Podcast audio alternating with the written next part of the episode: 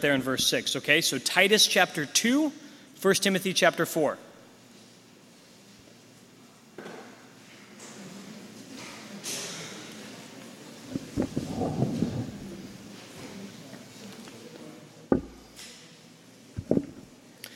All right. Now, I think I'm correct, but tell me if I'm wrong. Is Alan on a missions trip in Mexico? All right. Are they, did they just leave or are they coming back soon? Oh, they just got back. To New Jersey or, or to California? California. Okay, good. I was going to say, I wonder if we'll see an appearance, but I guess not. All right. Uh, John, thank you for having me. And Alan, thank you for having me, if you ever listen to this. Uh, it's good to be here. I don't know, some of you guys I remember when you were very tiny but I used to work with uh, the high school group and I used to do a lot of stuff with the junior high, and that's where I know some of you from. But that feels like many years ago. And now you're all grown up, driving, and all that good stuff.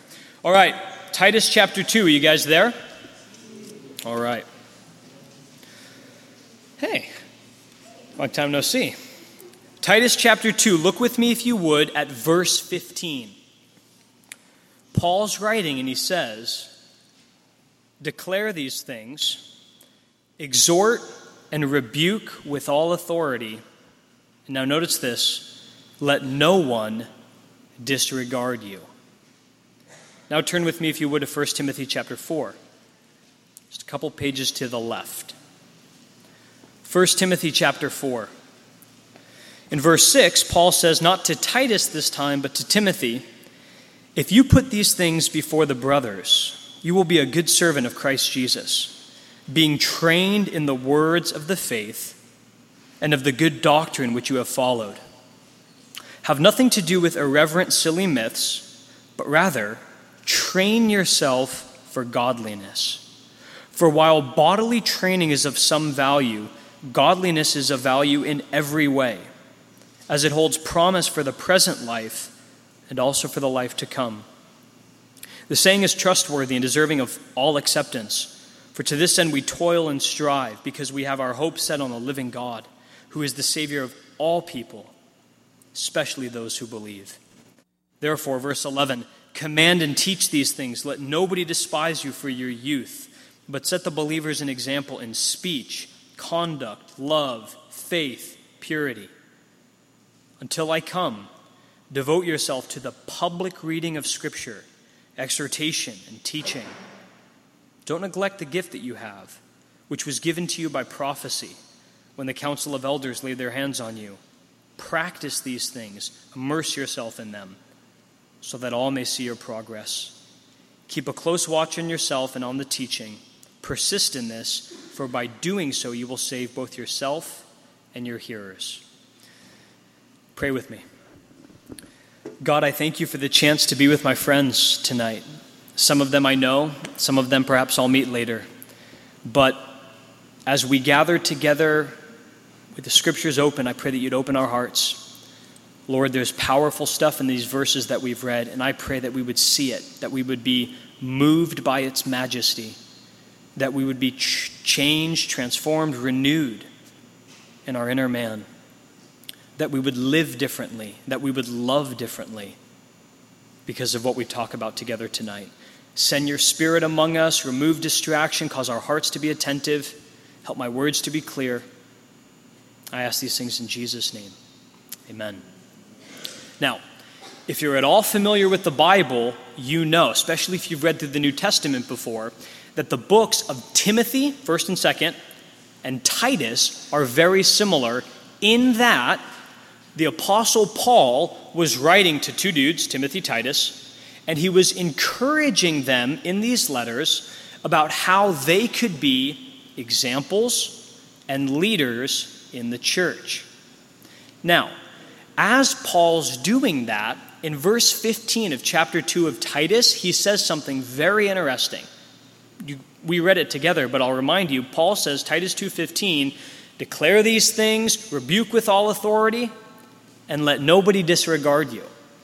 Now, literally, what that means when Paul says, let nobody disregard you, is don't let anybody write you off.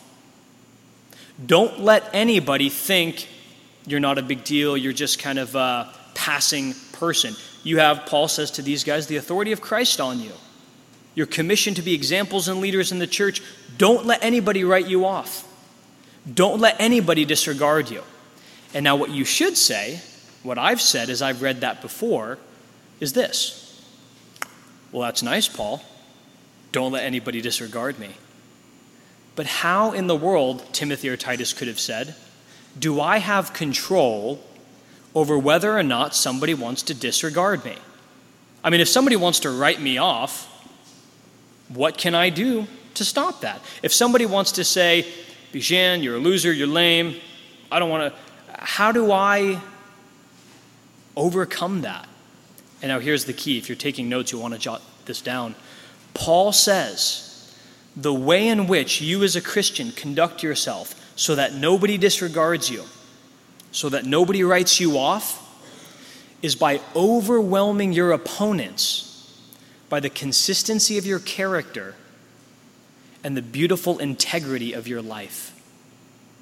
Overwhelming your opponents by the consistency of your character and the beautiful integrity of your life. So that if an enemy came to speak ill of you, pointing out that flaw or this flaw, they would have nothing to say. You overwhelm them, Paul says, by the consistency of your character, by the beautiful integrity of your life. That's what Paul said to Titus and to Timothy. And I think that's what Paul would say to us tonight. Why? Because most of us aren't pastors, but we're young people. We're in the church. We're called to be leaders and examples of our friends, our peers, family members, showing them what it looks like to live a Christian life. And lots of times there will be people who are hostile to the faith, people who want to disregard you, count you out, write you off. Paul says, don't let them. And you say, How, Paul? He says, The consistency of your character, the beautiful integrity of your life. So, what I want to do in the time that remains is show you from these verses that we've read six points, you could say, six principles about what it looks like to have a consistent character a life of integrity. Okay, six points. This is going to be kind of a real easy sermon to follow. Overwhelm your opponents by the consistency of your character, the beautiful integrity of your life. How do you do that? Six points that Paul gives. Are there more? Probably. But I only have a little bit of time. Six points. Are you with me? Tracking so far? All right. Point number one. How do we do this? Paul would say, train yourself for godliness.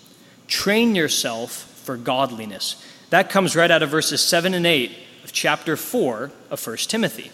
Training ourselves for godliness. Now, if you're like me, one of the things that can be frustrating, now I realize some of you, this might be your first time ever at church, so you might experience a little bit this later tonight. Others of you have grown up in the church and you know exactly what I'm talking about. In the church, we speak a couple of languages, and one of them is called Christianese, right? we speak and we use all these words that sometimes we don't understand, and people who haven't been to church certainly don't understand, but we kind of know the lingo, we know the vocabulary. Godliness is one of those words. Hey man, just be godly. And what does that mean? Does that mean like I be like God? Does that mean I hang out with God? Like, what in the world does godliness mean? I'm going to try to give you a definition tonight. Hopefully, it helps. If you're really interested in reading, you may want to jot down the title of this book. It's called The Godly Man's Picture, but it works for girls too. The Godly Man's Picture. It's the best book I've ever read on the subject. And in that book, the author, he's an old Puritan. He lived a long time ago, so his language is a little different than we speak today. He didn't say dude or anything like that. But anyway, in the book, it's really phenomenal. And that book, the author gives a definition of godliness. I'm going to read it. It probably won't be that helpful, so don't worry about jotting it down but I'm going to read it because I need to unpack it or explain it to you. Here's what he says Godliness, this author mentions, is the sacred impression and workmanship of God in a man, whereby from being carnal, he is made spiritual. Okay, so godliness is the impression of God on a person whereby you're changed from being carnal to spiritual. And you're saying, that dude was fluent in Christianese. That whole sentence didn't even make any sense. I'm going to unpack it a little bit. Okay, listen. I'm going to take that definition and I'm going to try to make it really kind of ground level. And here's how I'm going to do it. I watched some of you guys tonight, and you're all guilty of this. A lot of you are, anyway. Whenever you come into a room and there's music playing, right? Whether it's somebody like John playing a piano and singing, or maybe you hear speakers and you hear like some cool pop song or whatever, without even trying, unbeknownst to you, subconsciously we could say, or reflexively, whenever you hear music, you start to move according to the beat, right? You start to move according to the tune. Some of you get really into it. Others of you are a little more reserved, and you're kind of like, I don't want, you know, I'm, I don't, get, I don't move, but you're kind of doing one of these, you know. All of us, why? Because we're in a context in which music is just surrounding us, and without even thinking, we find ourselves moved by it.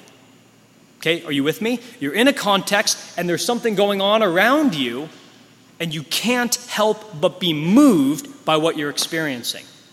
Okay, now here's my definition of godliness. You might want to write this down. Godliness is the characteristic whereby a person begins to live in accord with the tune of heaven. I'll say it again. Godliness is the characteristic whereby a man, a woman, a person begins to live in accord with the tune of heaven. What do I mean? When you walk into a room and you hear music almost without thinking, you just kind of, even the worst dancers among us, you just kind of shaking the hips and doing the thing. Why? Because you're surrounded, you're, you're, you're just completely enveloped by something. You can't help be moved by it. And what I'm arguing is that godliness is much the same, but this time the song is not outside of you, the song is within you. You have the tune of heaven in your own soul, so that as you walk through life, reflexively, subconsciously, without even thinking, you begin to walk through life, almost dance through life, in a way that honors God, in a way that prioritizes the things God prioritizes, in a way that looks at things the way that God looks at them. Godliness is when the tune of heaven, the priorities of God's kingdom, is a song in your own soul, and almost without even trying, you begin to live according to it. That's why, notice, okay, listen. You see in the verses there, Paul says, train yourself for godliness, verse 7. Why? Because bodily training, right? Some of you guys are watching the Olympics, is of value in every way. You see those dudes on the rings and they like lift themselves up and like, you know, okay, bodily training, it's got some value, right? Gold medals and stuff, it's got some value. But its value doesn't compare to the value of godliness. Why?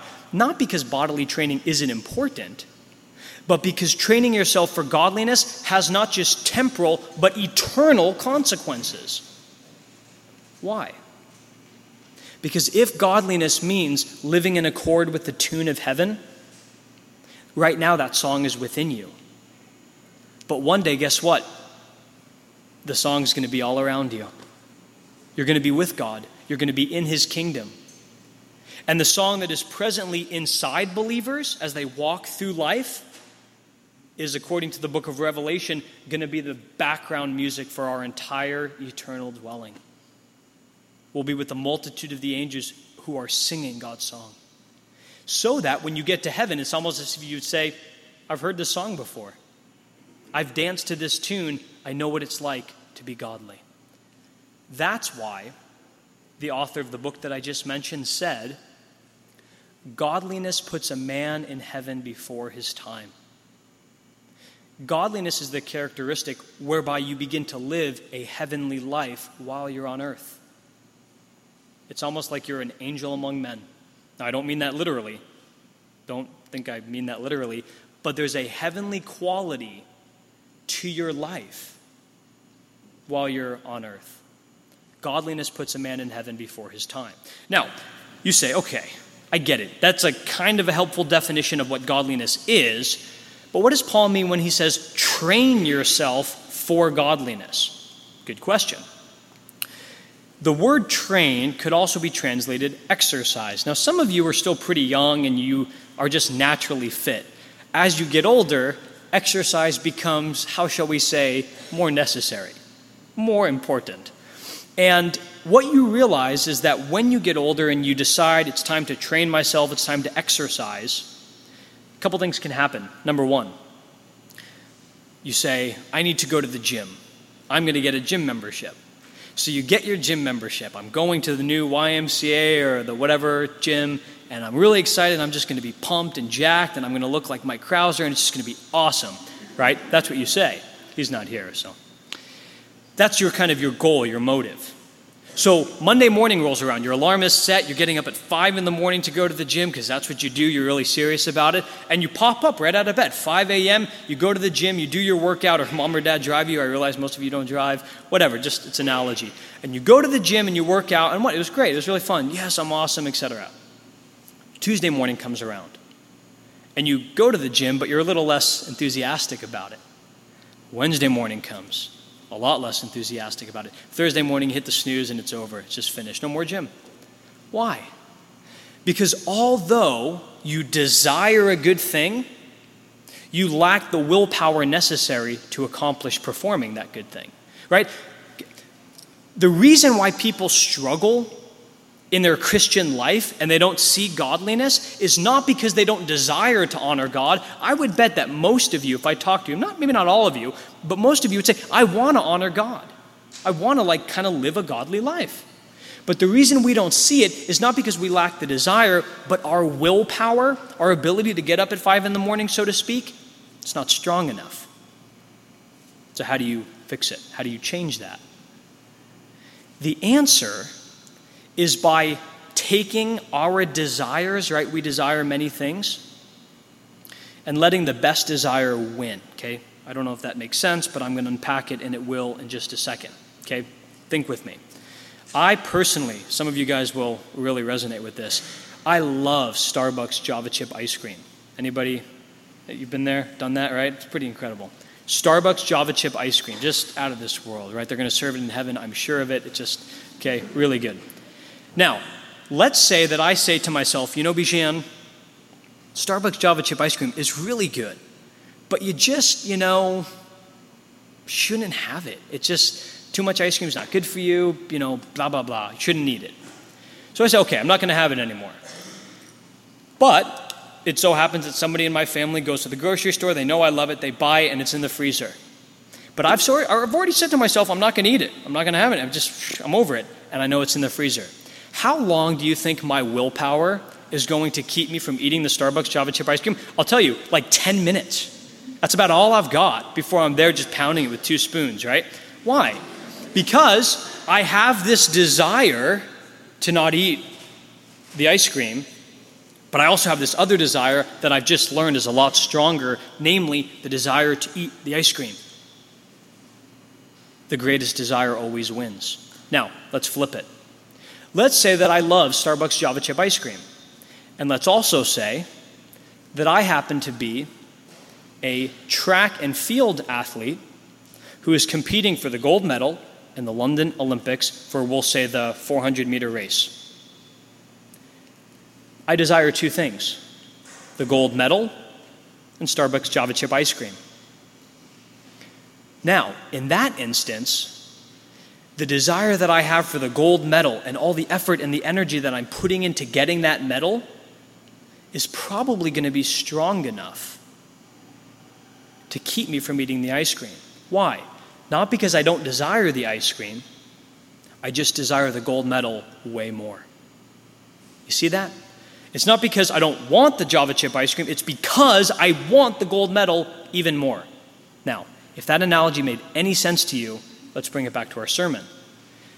How do you train yourself in godliness? Willpower alone is not going to do enough. You need to actually begin to desire the pleasure of God, the glory of God, the honor of God, more than we desire these lesser things. Now, I know when I say gold medal versus ice cream, that's kind of an obvious example. And some of you might be saying, yeah, but how do I foster that desire for God? How do I grow in my inclinations to want to please God? How does that desire become stronger than all these other desires that I have to please my friends or to et cetera, et cetera? Bible reading, prayer, youth group, all the simple Christian things.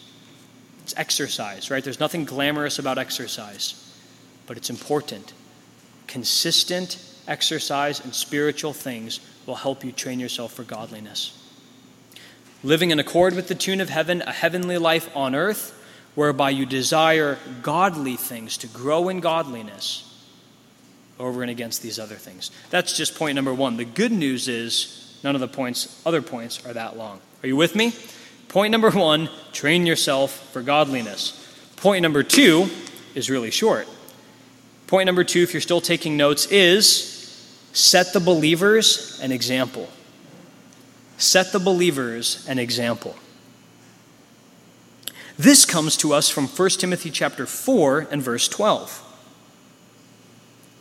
Notice what Paul says. This is a verse that I'm sure many of you have memorized at some point or another in your own journey. Paul says, Let nobody despise you for your youth, but set the believers an example. And then he gives a couple of ways that we do that. Now, here's what I want you to see Paul says, Set the believers an example. And I say to you tonight, set the believers an example. But what I'm really wanting you to understand is that you do not need to have a formal position of authority in the church to be an example of what it means to be a Christian. Okay, do you hear that?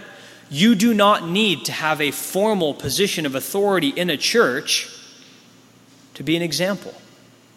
If you're a person, which all of you qualify for, you can be an example. Because it means on any given day, your siblings, your mom or dad, your grandparents, your friends, etc., are looking at the way that you live your life. And you, if you choose to be, can be an example of what it means to follow and honor Christ. Not when you're older, not when somebody calls you pastor, not when you have kids. You're an example already. So set one. Okay? That's point number two. I told you it was a lot shorter. Point number three don't neglect your gifts. Don't neglect your gifts. This comes to us from 1 Timothy chapter 4 and verse 14. 1 Timothy 4 and verse 14. We can look at it. Paul says, Don't neglect the gift that you have. And then he describes the way in which Timothy got his gift. Don't neglect your gifts. Now, here's what I really want you to hear. Have any of you guys just maybe uh, nod your heads? You've heard of people talk about spiritual gifts, right? You kind of heard about that. Here's what typically happens in the church. Thank you for the nods, by the way. That's very helpful. Uh, here's what happens, okay? This is like kind of, and you know, I'm not dogging it, but this is kind of how I grew up. I was always told by people find out what your spiritual gift is.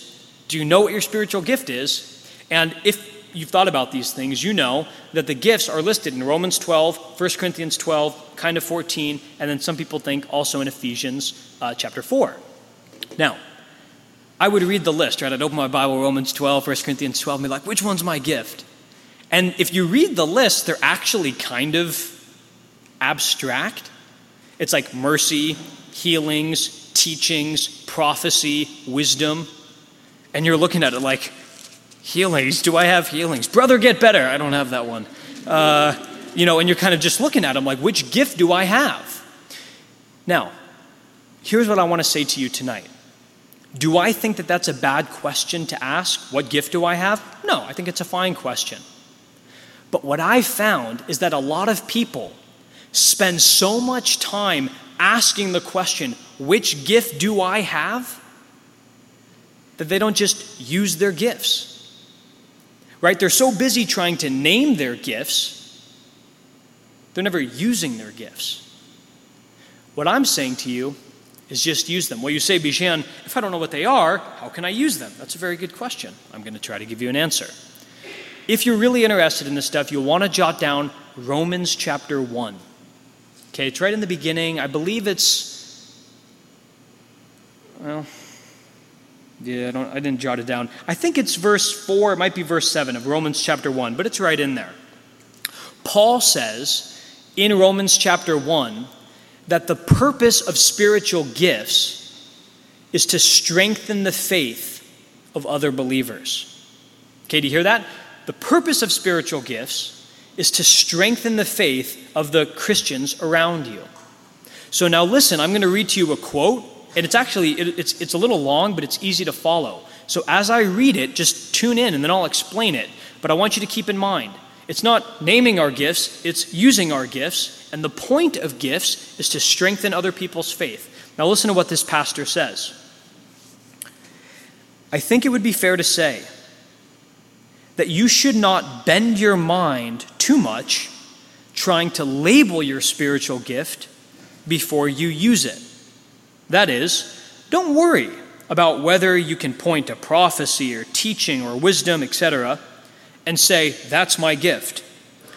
The way to think about it is actually this the reason we have spiritual gifts is so that we can strengthen other people's faith. Now, here is somebody whose faith is in jeopardy.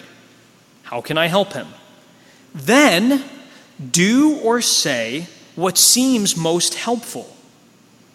And if that person is helped, then you've used one of your gifts. We must not get hung up on naming our gifts. The thing to get hung up on is are we doing what we can to strengthen the faith of the people around us? Now, does that make sense? I don't know. I hope it does. But here's what I'm saying very simply if you want to try to name your gifts, good. But far better is using them.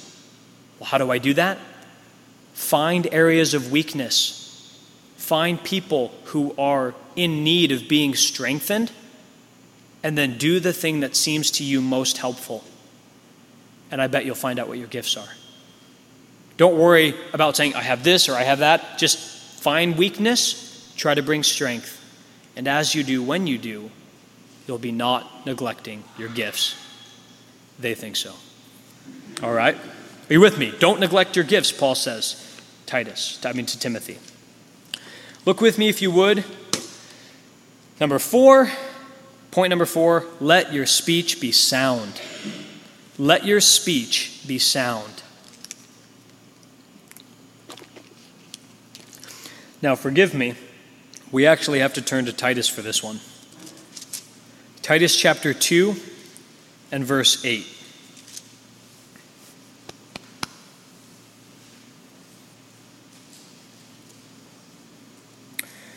Paul's speaking, and he is talking about how young men, but I think it applies to all of us for other reasons that I could show you. Paul says in verse 8 of Titus 2 sound speech which, which cannot be condemned, so that an opponent may be put to shame having nothing evil to say about us.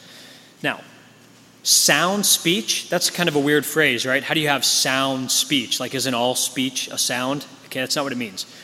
Sound speech, the, the word sound literally means health or life giving, right? If somebody says to you, that's sound advice, they don't mean it's noise, they mean it's healthy advice, they mean it's wise advice. Paul's saying, let your speech be sound. Or let your speech be wholesome, life giving. To say it differently, when you talk, do people feel alive or torn apart, defeated? When you speak, do people feel like they're being built up or they're being torn down? Paul's saying, let your speech be sound. Now, I'm not much older than you guys, but I am a little bit older than you. And I'm sure that if the leaders came up here, they would also say the same thing. The older I get, the more important I realize how wonderful or how deadly the words I say can be. Right? My words have the power, literally, to build up or to tear down. It's really significant. that we are a people who speak soundly. We say, Bijan, is there a way that we can kind of think about those things? Yeah, there is. In Matthew chapter 12, if you want to jot it down, Jesus says that out of the abundance of the heart, the mouth speaks. To say it differently, what's in your heart is shown by what comes out of your mouth. So, if you find yourself struggling with your speech, and I don't just mean profanity, I don't mean just dropping F bombs, I don't mean just that. That's possible. But I also mean, is your tone when you talk to your parents one in which you're basically saying by your tone that they're the stupidest people in the world? Right? That's speech. Do we speak to our siblings in such a way that they always feel really tiny and really stupid? Right? That's our speech. Not wholesome, it's not life giving. And if Jesus says it's out of the abundance of the heart that the mouth speaks, my question to you and the question that I have to ask myself is what's going into my heart? Or to say it differently, don't be surprised if your speech is terrible, if you listen to junk music, you watch junk movies, and the only people you hang around with are people who speak degradingly about themselves, about other people, etc. Just how it works. What goes in comes out. So if our speech is not sound, if it's not wholesome, if it's not life giving, according to Jesus, it's probably because there's a lot of junk going into our heart. So perhaps check on that. Perhaps look into that, that our speech might be sound. Number five, point five. Study and discuss the scriptures with others. Study and discuss the scriptures with others. Now, here's what's really interesting. This comes to us from 1 Timothy 4, verse 13. Okay, we had to flip back to 1 Timothy. Paul says, Until I come, devote yourself to the public reading of Scripture, to exhortation and to teaching. Now, what's interesting is Paul doesn't say to Timothy, Timothy, read your Bible a lot. Now, I think reading your Bible is really important, right? I'm sure you guys hear that constantly from Alan and from our former friend Andy. He's gone, right? He's, he's already in California, right? Our former friend Andy. You hear that a lot. Read your Bible. You should.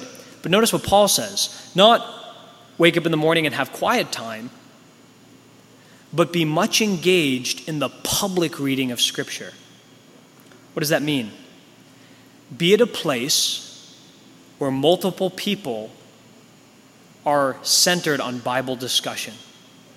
Whether that's teaching, like we're doing here at Impact, or whether that's going to church with your family or your friends, or whether that's sitting at a Starbucks and talking about the Bible, or going to camp and taking a walk and discussing a scripture with a friend, or whatever the case might be, notice what Paul's saying not read the Bible on your own, although you should. What Paul's saying is make sure that when you're interacting with other people, the Bible is present. Now, I can't fully explain this, but I can tell you I've experienced it.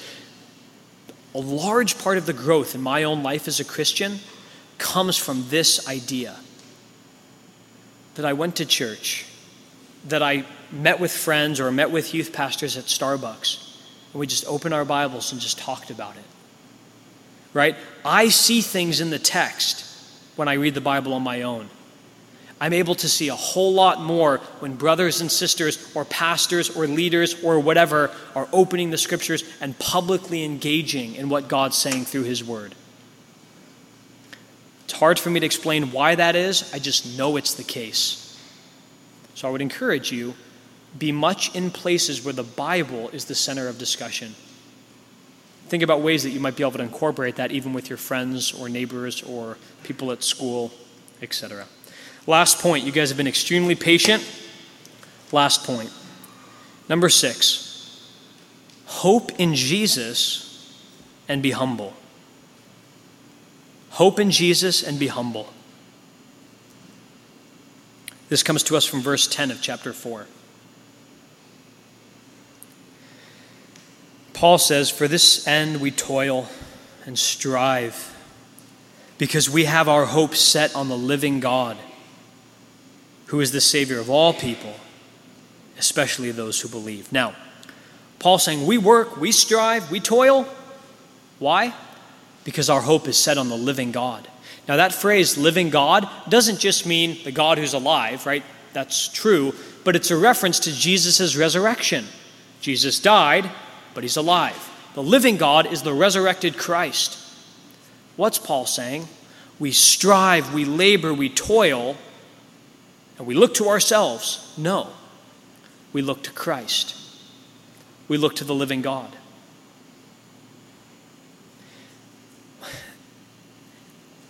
Paul realizes that Jesus, not himself, is the hero of the story. Jesus is the main attraction. Jesus is the star. He, Paul, you, I, we all have supporting roles. We're in the story, but we're trees. You know, the people like the little kids who get a part in the big play, but they're like a tree. Well, I mean, look, I'm a tree. You know, kind of, that's you and I. Jesus is the hero. Jesus is the point. Jesus is the star. And Paul says, I do all of these things. I labor, I toil, I strive. But my hope is in Him. He's the real deal, He's the main thing. Now, here's why that's significant. As you go through life, you will find that you are a very bad God for yourself. Right? You're not a good hero. I'm not a good hero. I need a hero. I need a Savior. I'm not a Savior. But if and when I allow myself to become the big kahuna in my own mind, right? If I think the world revolves around Captain Me Planet and I'm just kind of like, wow, Bijan's awesome, sort of thing, you know what happens? I start to become really ugly from the inside, right? Because when people turn their focus in on themselves and make themselves the main thing, you develop kind of a monstrous ego right? Lord of the Rings, Gollum. Okay, that's what the ring kind of did to him, right? Just this, you know, it's funny, but when you really look at, I mean, it's pathetic. It's really sad, and I think that's part of what Tolkien was trying to show us in that story. Is this is what happens when a person gets so into themselves, they become this monstrous kind of thing. What Paul's saying is all that we do in life is focused on, centered on the fact that Jesus Christ is the hero of the story. He's the point of it all. He's majesty, He's glory, He's beauty, and I'm not. But you know what happens? Some people say when they hear me talk like that, they say, Bijan, are you advocating, especially to these kids, that they have a low self esteem? No. I'm saying that when you realize that you're not the hero of the story, that Jesus is the hero of the story, then and only then you become truly human. You become who you were actually meant to be. You actually are able to fulfill the role that God has called you to in life. Now, here's what I mean by that. Have any of you guys ever heard of, maybe you've probably been to the Metropolitan Museum in New York City? It's this art museum that's got some of the most crazy, beautiful things that you've ever seen, right? The Met, they call it.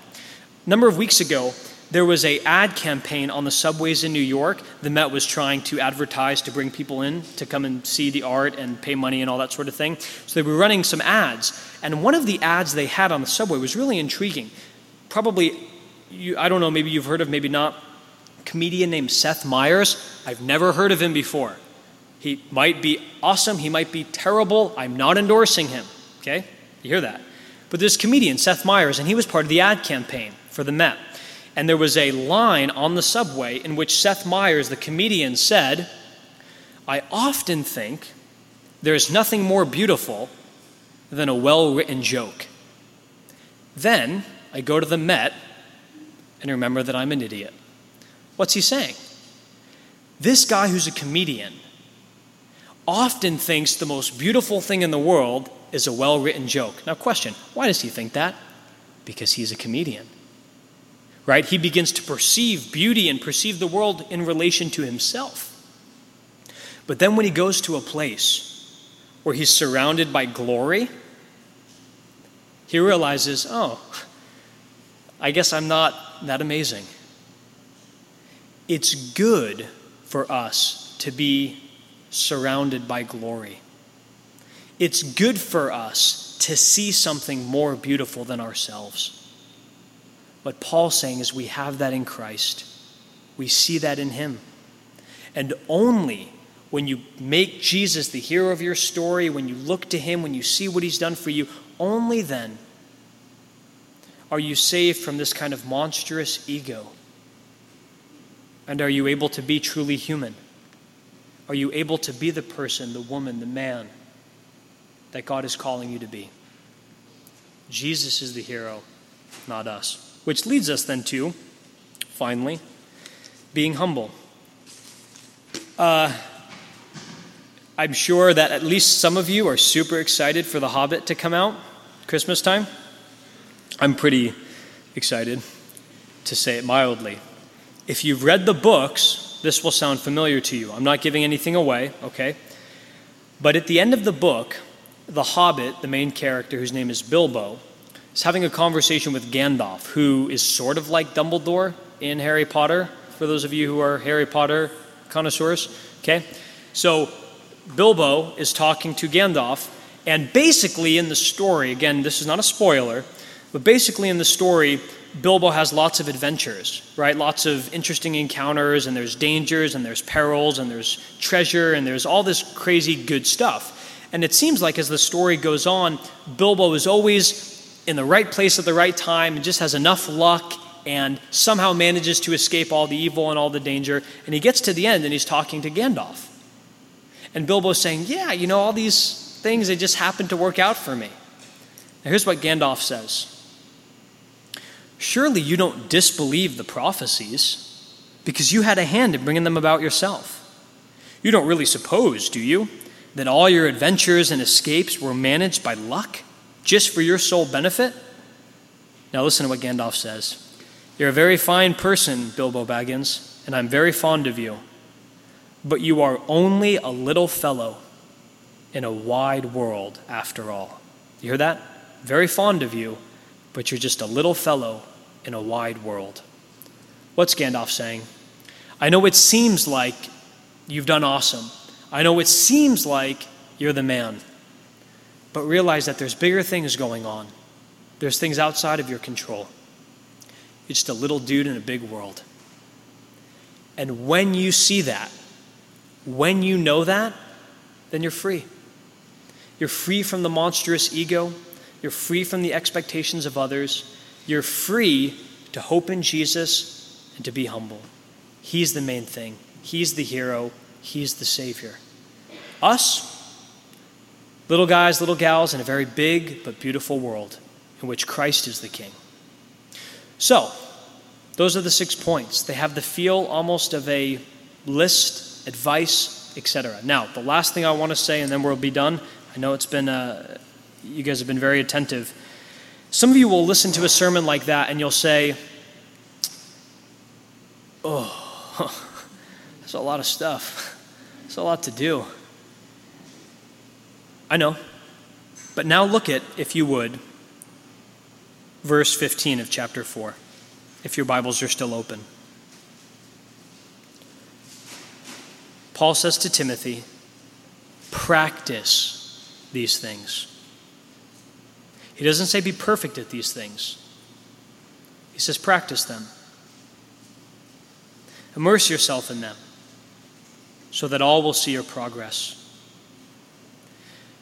What's he saying there? Timothy, I know I'm asking a lot of you and I want you to practice them. What's practice? It's doing something over and over again until it becomes more of a habit. This stuff doesn't come perfectly right away, it takes time.